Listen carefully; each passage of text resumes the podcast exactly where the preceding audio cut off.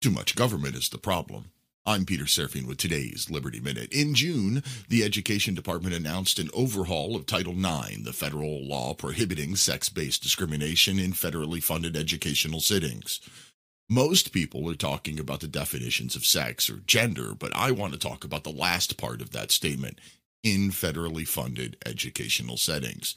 That little bit sums up what is wrong with our entire system today.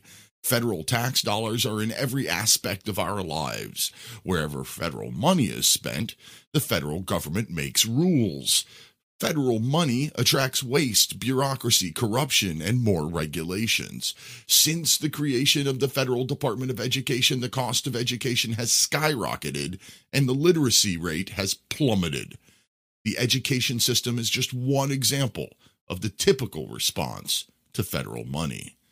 Find more news and commentary at liberty dash lighthouse dot com. Until tomorrow, si vis pacem, para bellum.